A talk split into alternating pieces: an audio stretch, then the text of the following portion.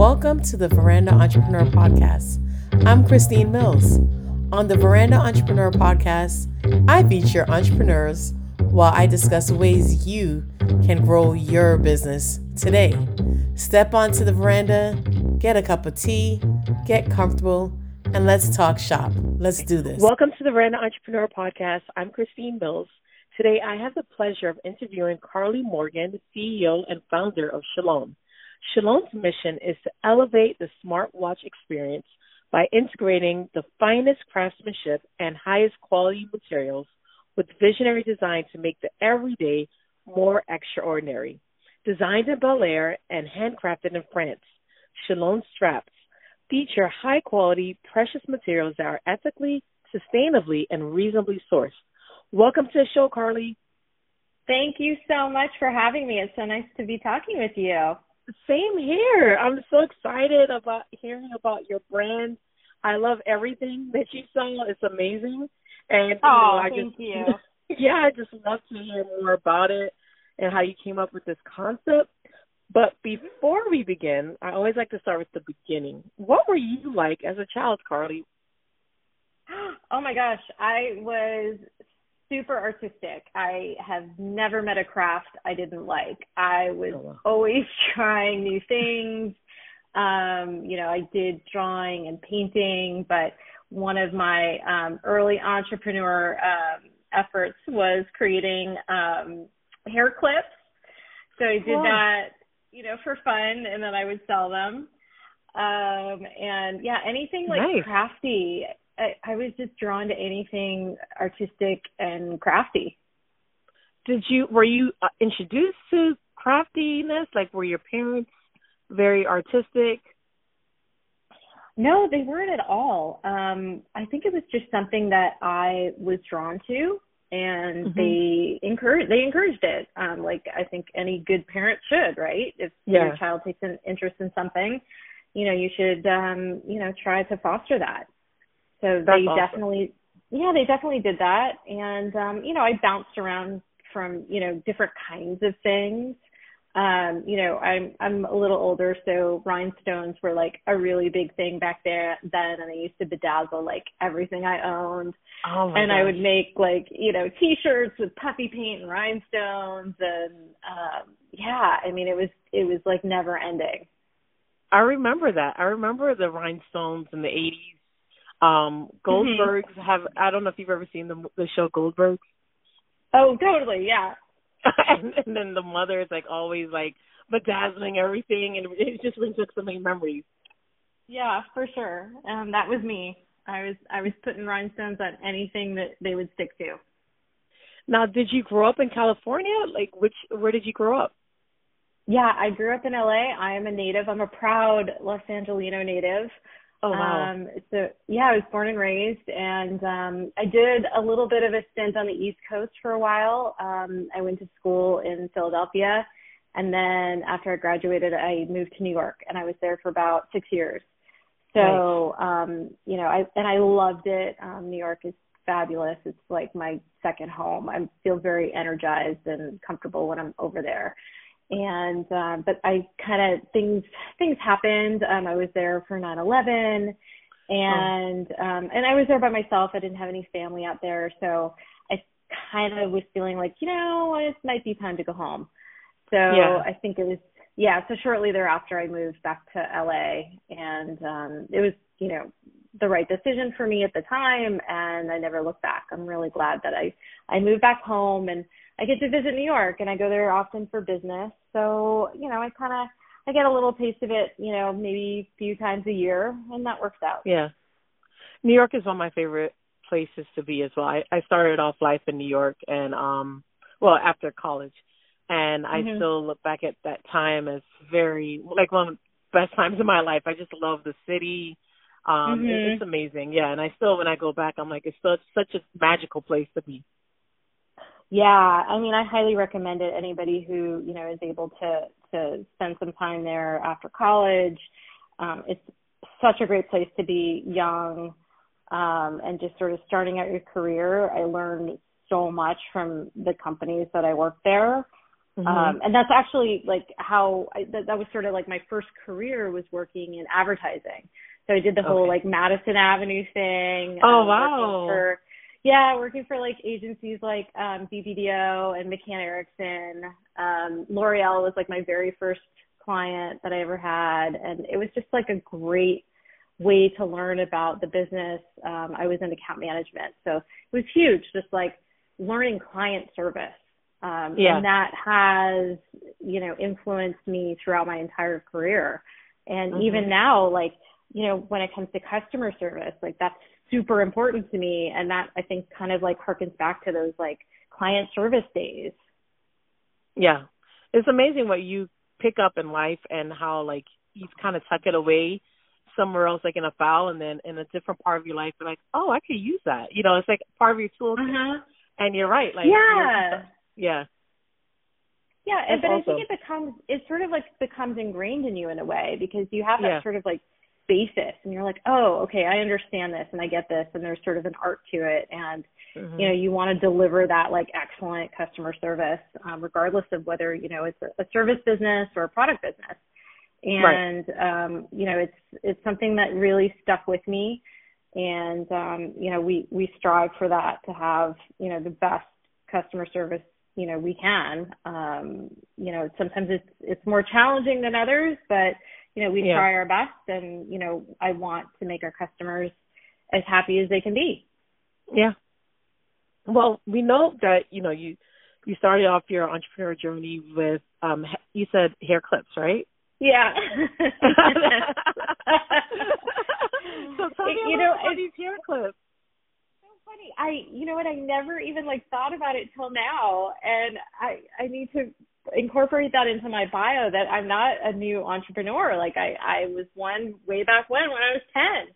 Um, wow. You know, it was again, it was the '80s, right? So big bows were kind of popular, right. and I think I was making these hair clips with like these big bows with rhinestones on them, just to close that loop. Um, yeah, and I used to sell them to my friends. Oh my so, gosh. Yeah, so that was a thing. so it was a full circle moment. Yeah, so, for like, sure. So how did you go about starting Chalonne? What inspired you to start Chalonne?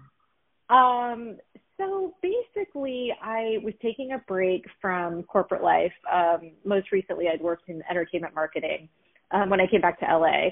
And um, I think I was just getting kind of burnt out and I had my daughter and she was in the daycare at one of the studios and I was just not with her cuz I was working crazy hours and I wasn't spending very much time and it was just it was getting really it was just getting too much. Um I think it's, just I know a lot of working moms have the same experience like it's just you don't know how to get the balance in your life and mm-hmm. um you know it's just it was incredibly hard having you know a baby and you know working a 10 hour day so, right. um, fortunately, you know, I had conversations with my husband and, you know, we agreed that, you know, I should take a break. And um, it was exactly what I needed. You know, I was able to kind of refocus, reset, and figure out what the next chapter of my life would be.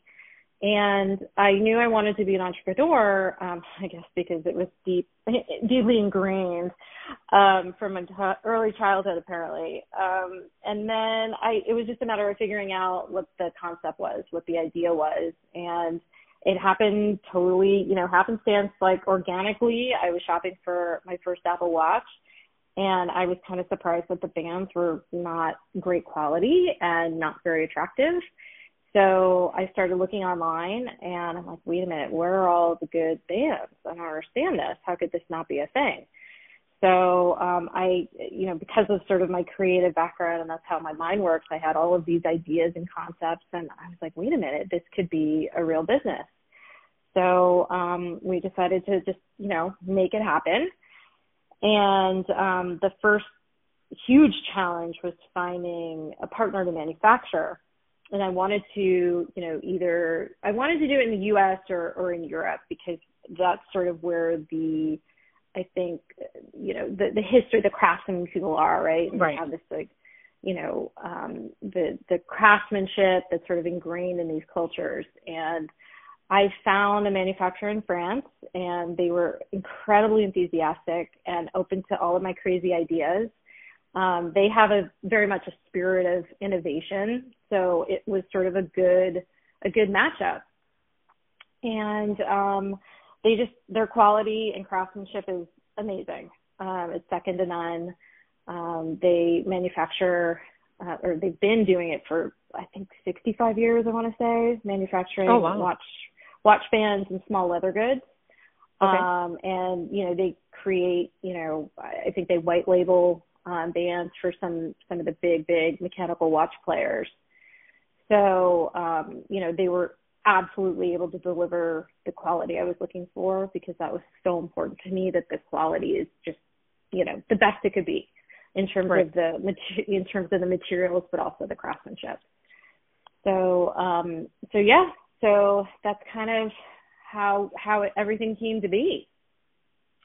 That that's very amazing like how you saw the need and you also saw the fact that there's a market for it because sure you're not the only one who wants a good quality wristband to go with your watch that you spend a lot of money for. Like um mm-hmm. you're expecting a certain level of quality. So um that's really good that you're and you're also in a niche market.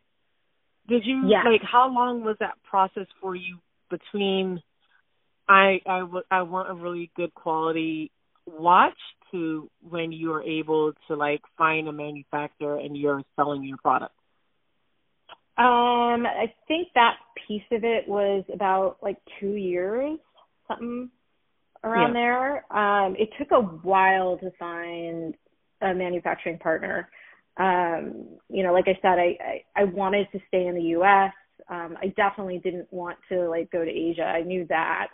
Um, you know, because I, I didn't want to be in that sort of competitive environment on Amazon with right. like all the really like cheap stuff um that's mass manufactured all right. of my stuff is really it's all small batch like human hands touch all of it um you know some of it is like some of it's machine stitching but like it's so much handwork um especially with the jewelry pieces so mm-hmm.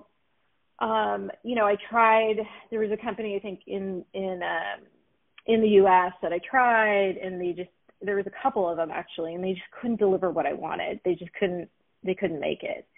Um I know it seems like such a simple item. You know, just seems like, oh, it's just a piece of leather, right? A watch band. But it's right. really not. It's really it's really actually like quite complicated to make. Um and you know, there's definitely an art to it and a, a craft a craft to it.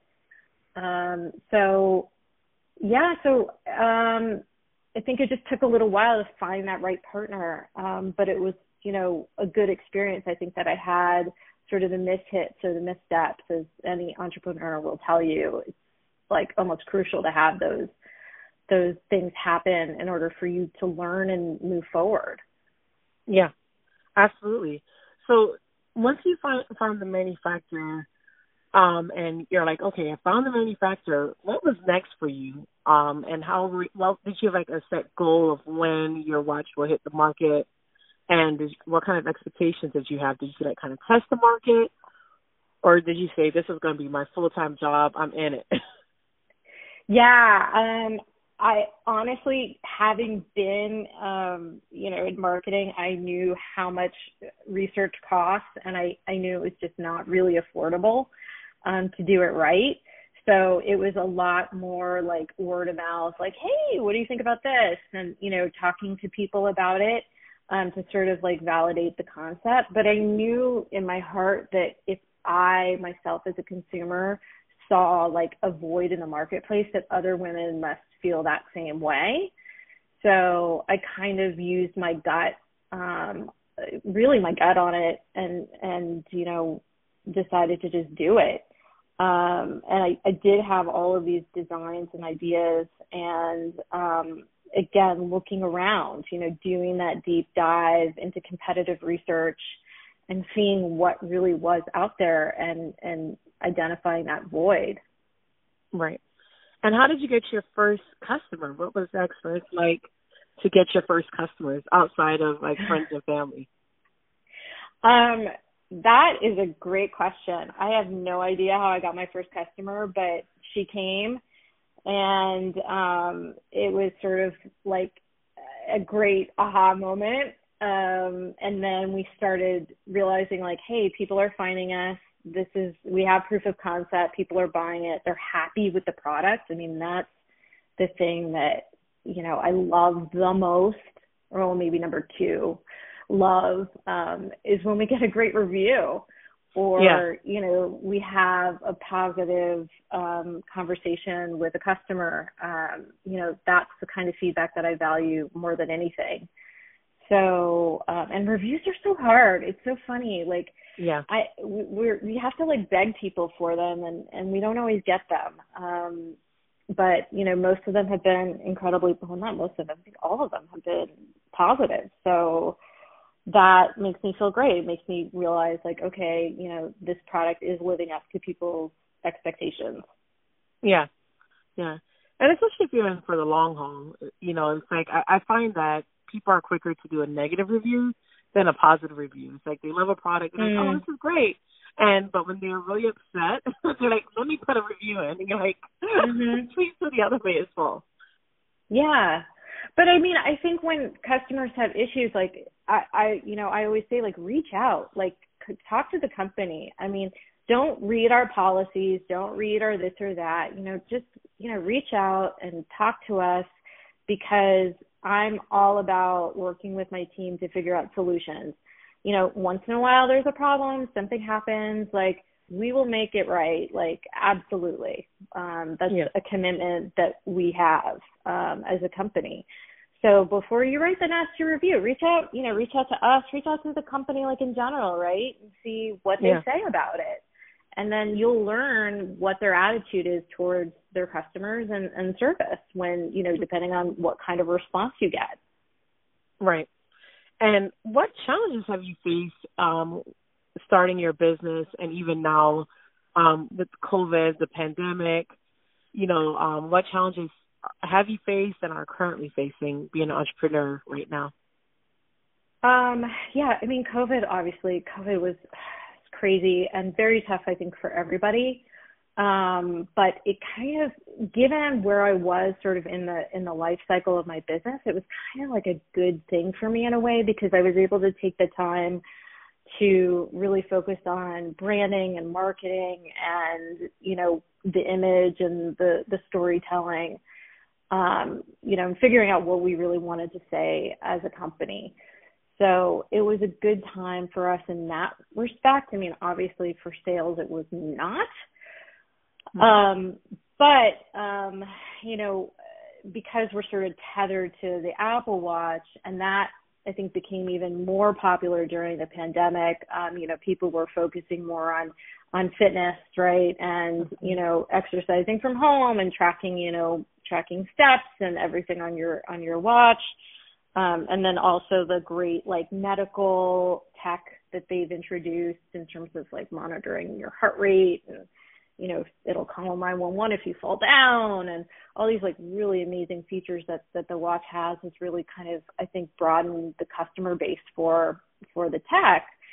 So we actually, um, you know, saw a spike in January in sales because I think everybody, you know, got the watch or gave the watch for Christmas or the holidays. And then in January, everybody was like, well, wait a minute, we need better bands. Um, so that was like an interesting um, uh, seasonality that I hadn't really expected.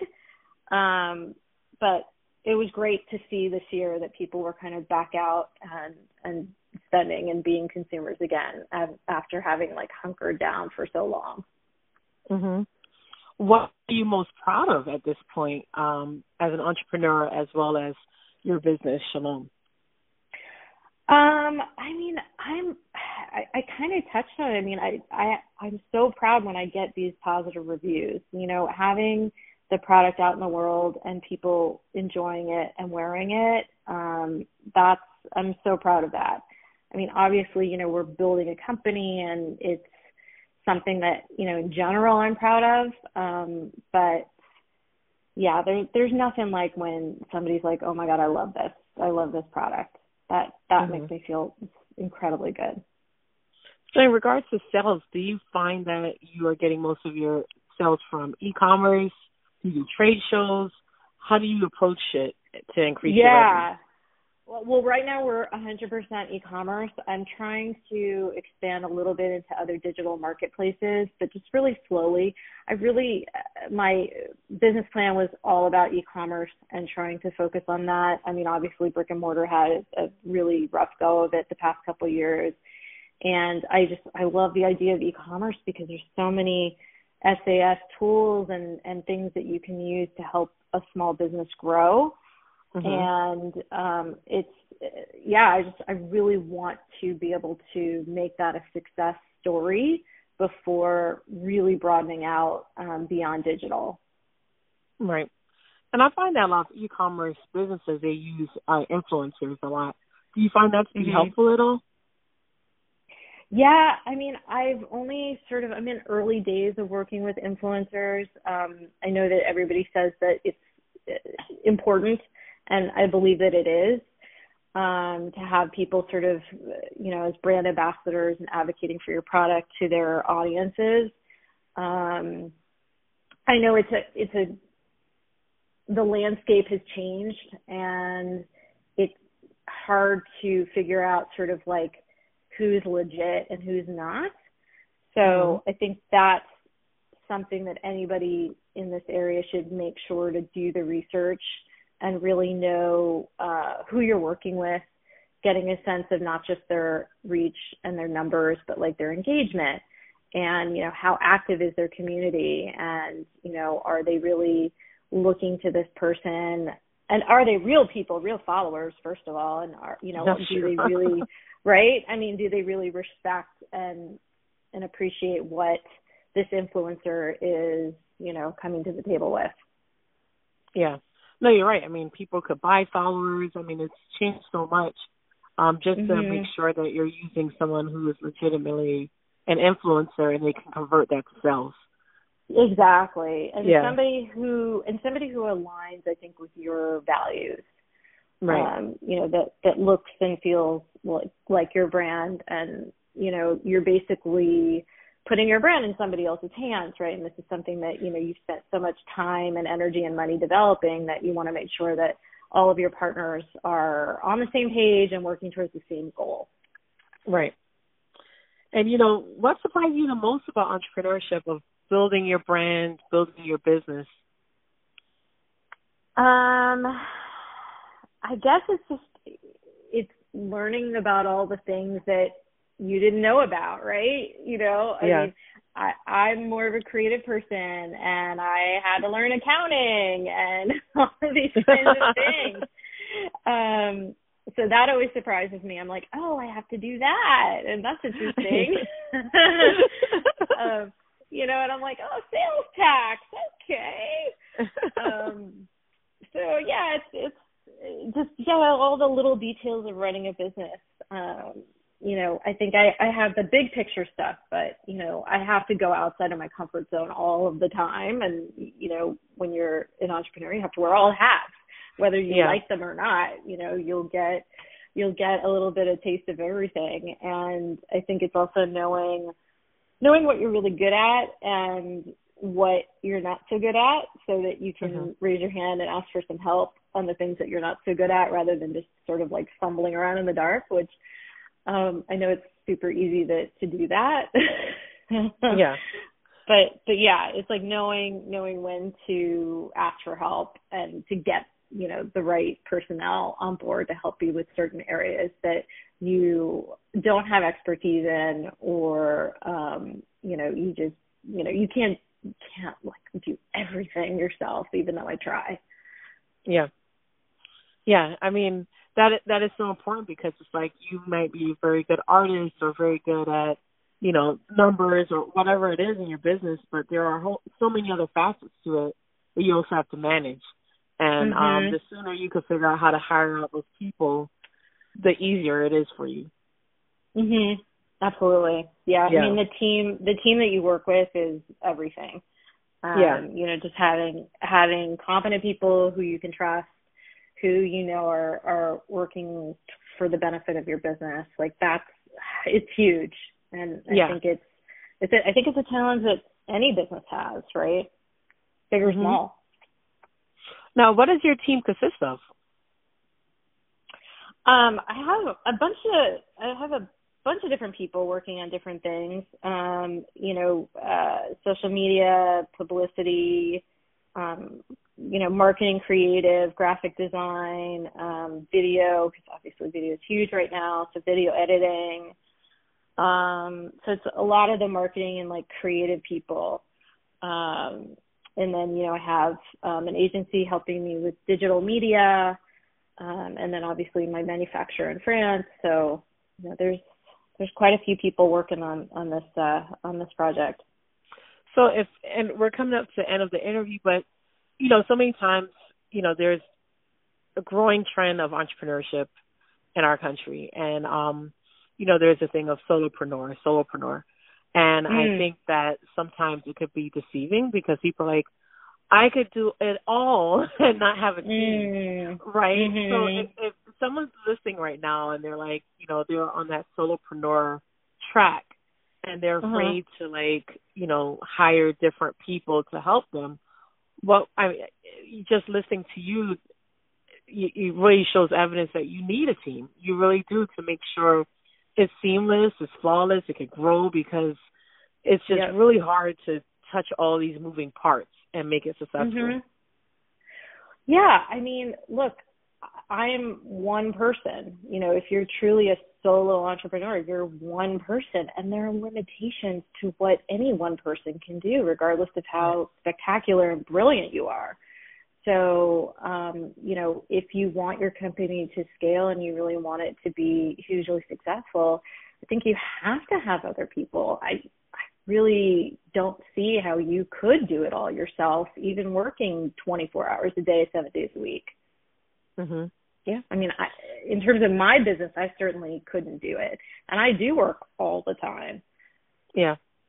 I mean, everybody I work with, at, I I work. I mean, I I pretty much work every weekend, and I'm like, I I warn everybody who comes on board. I'm like, just because I work the weekends doesn't mean you have to. Like, you don't have to yeah. respond. Like, if I shoot you an email on a Saturday, like, enjoy your weekend. This is my choice, and I don't expect anybody to do that.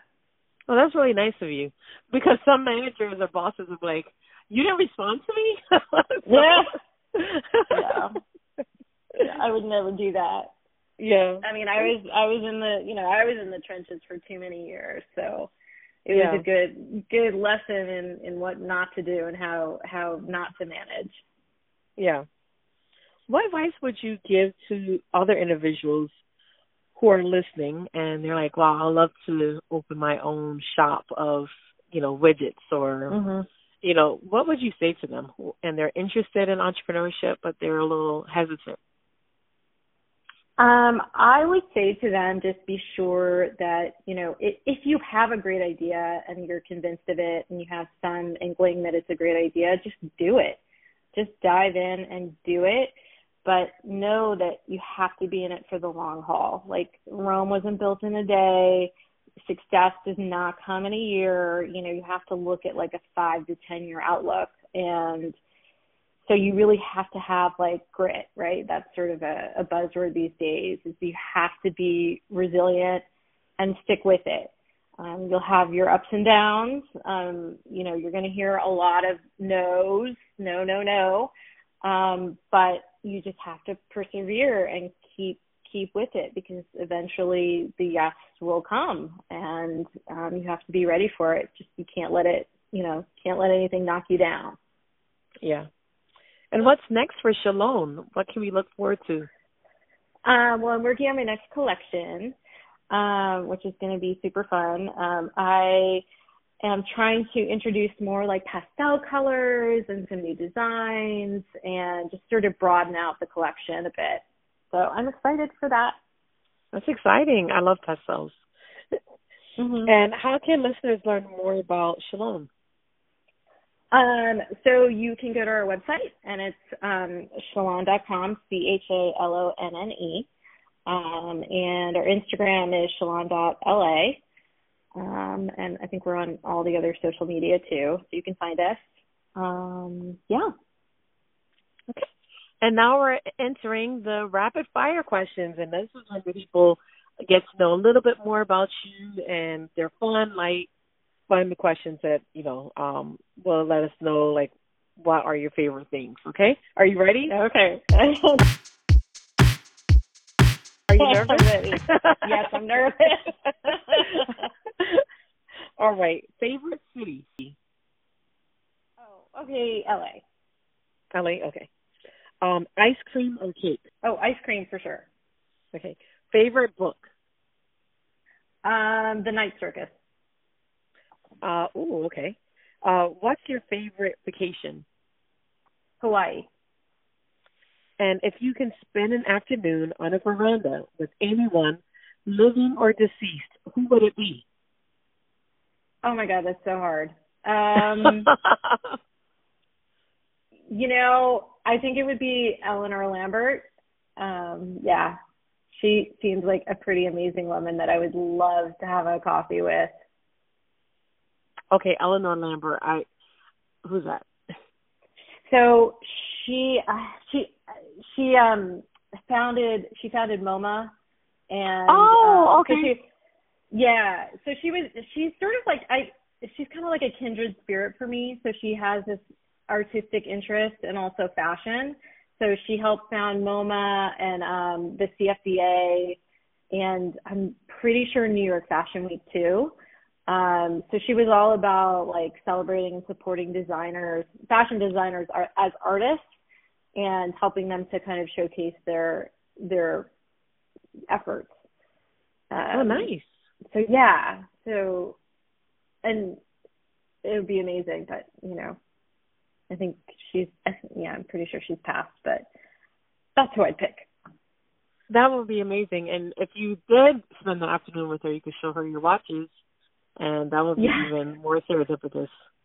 yeah. but it was great meeting you, Carlye. Uh, anything else you'd like to add about Chalonne before we go? Um, no, this has been really nice. Thank you so much for the opportunity to share my story, and it was lovely chatting with you.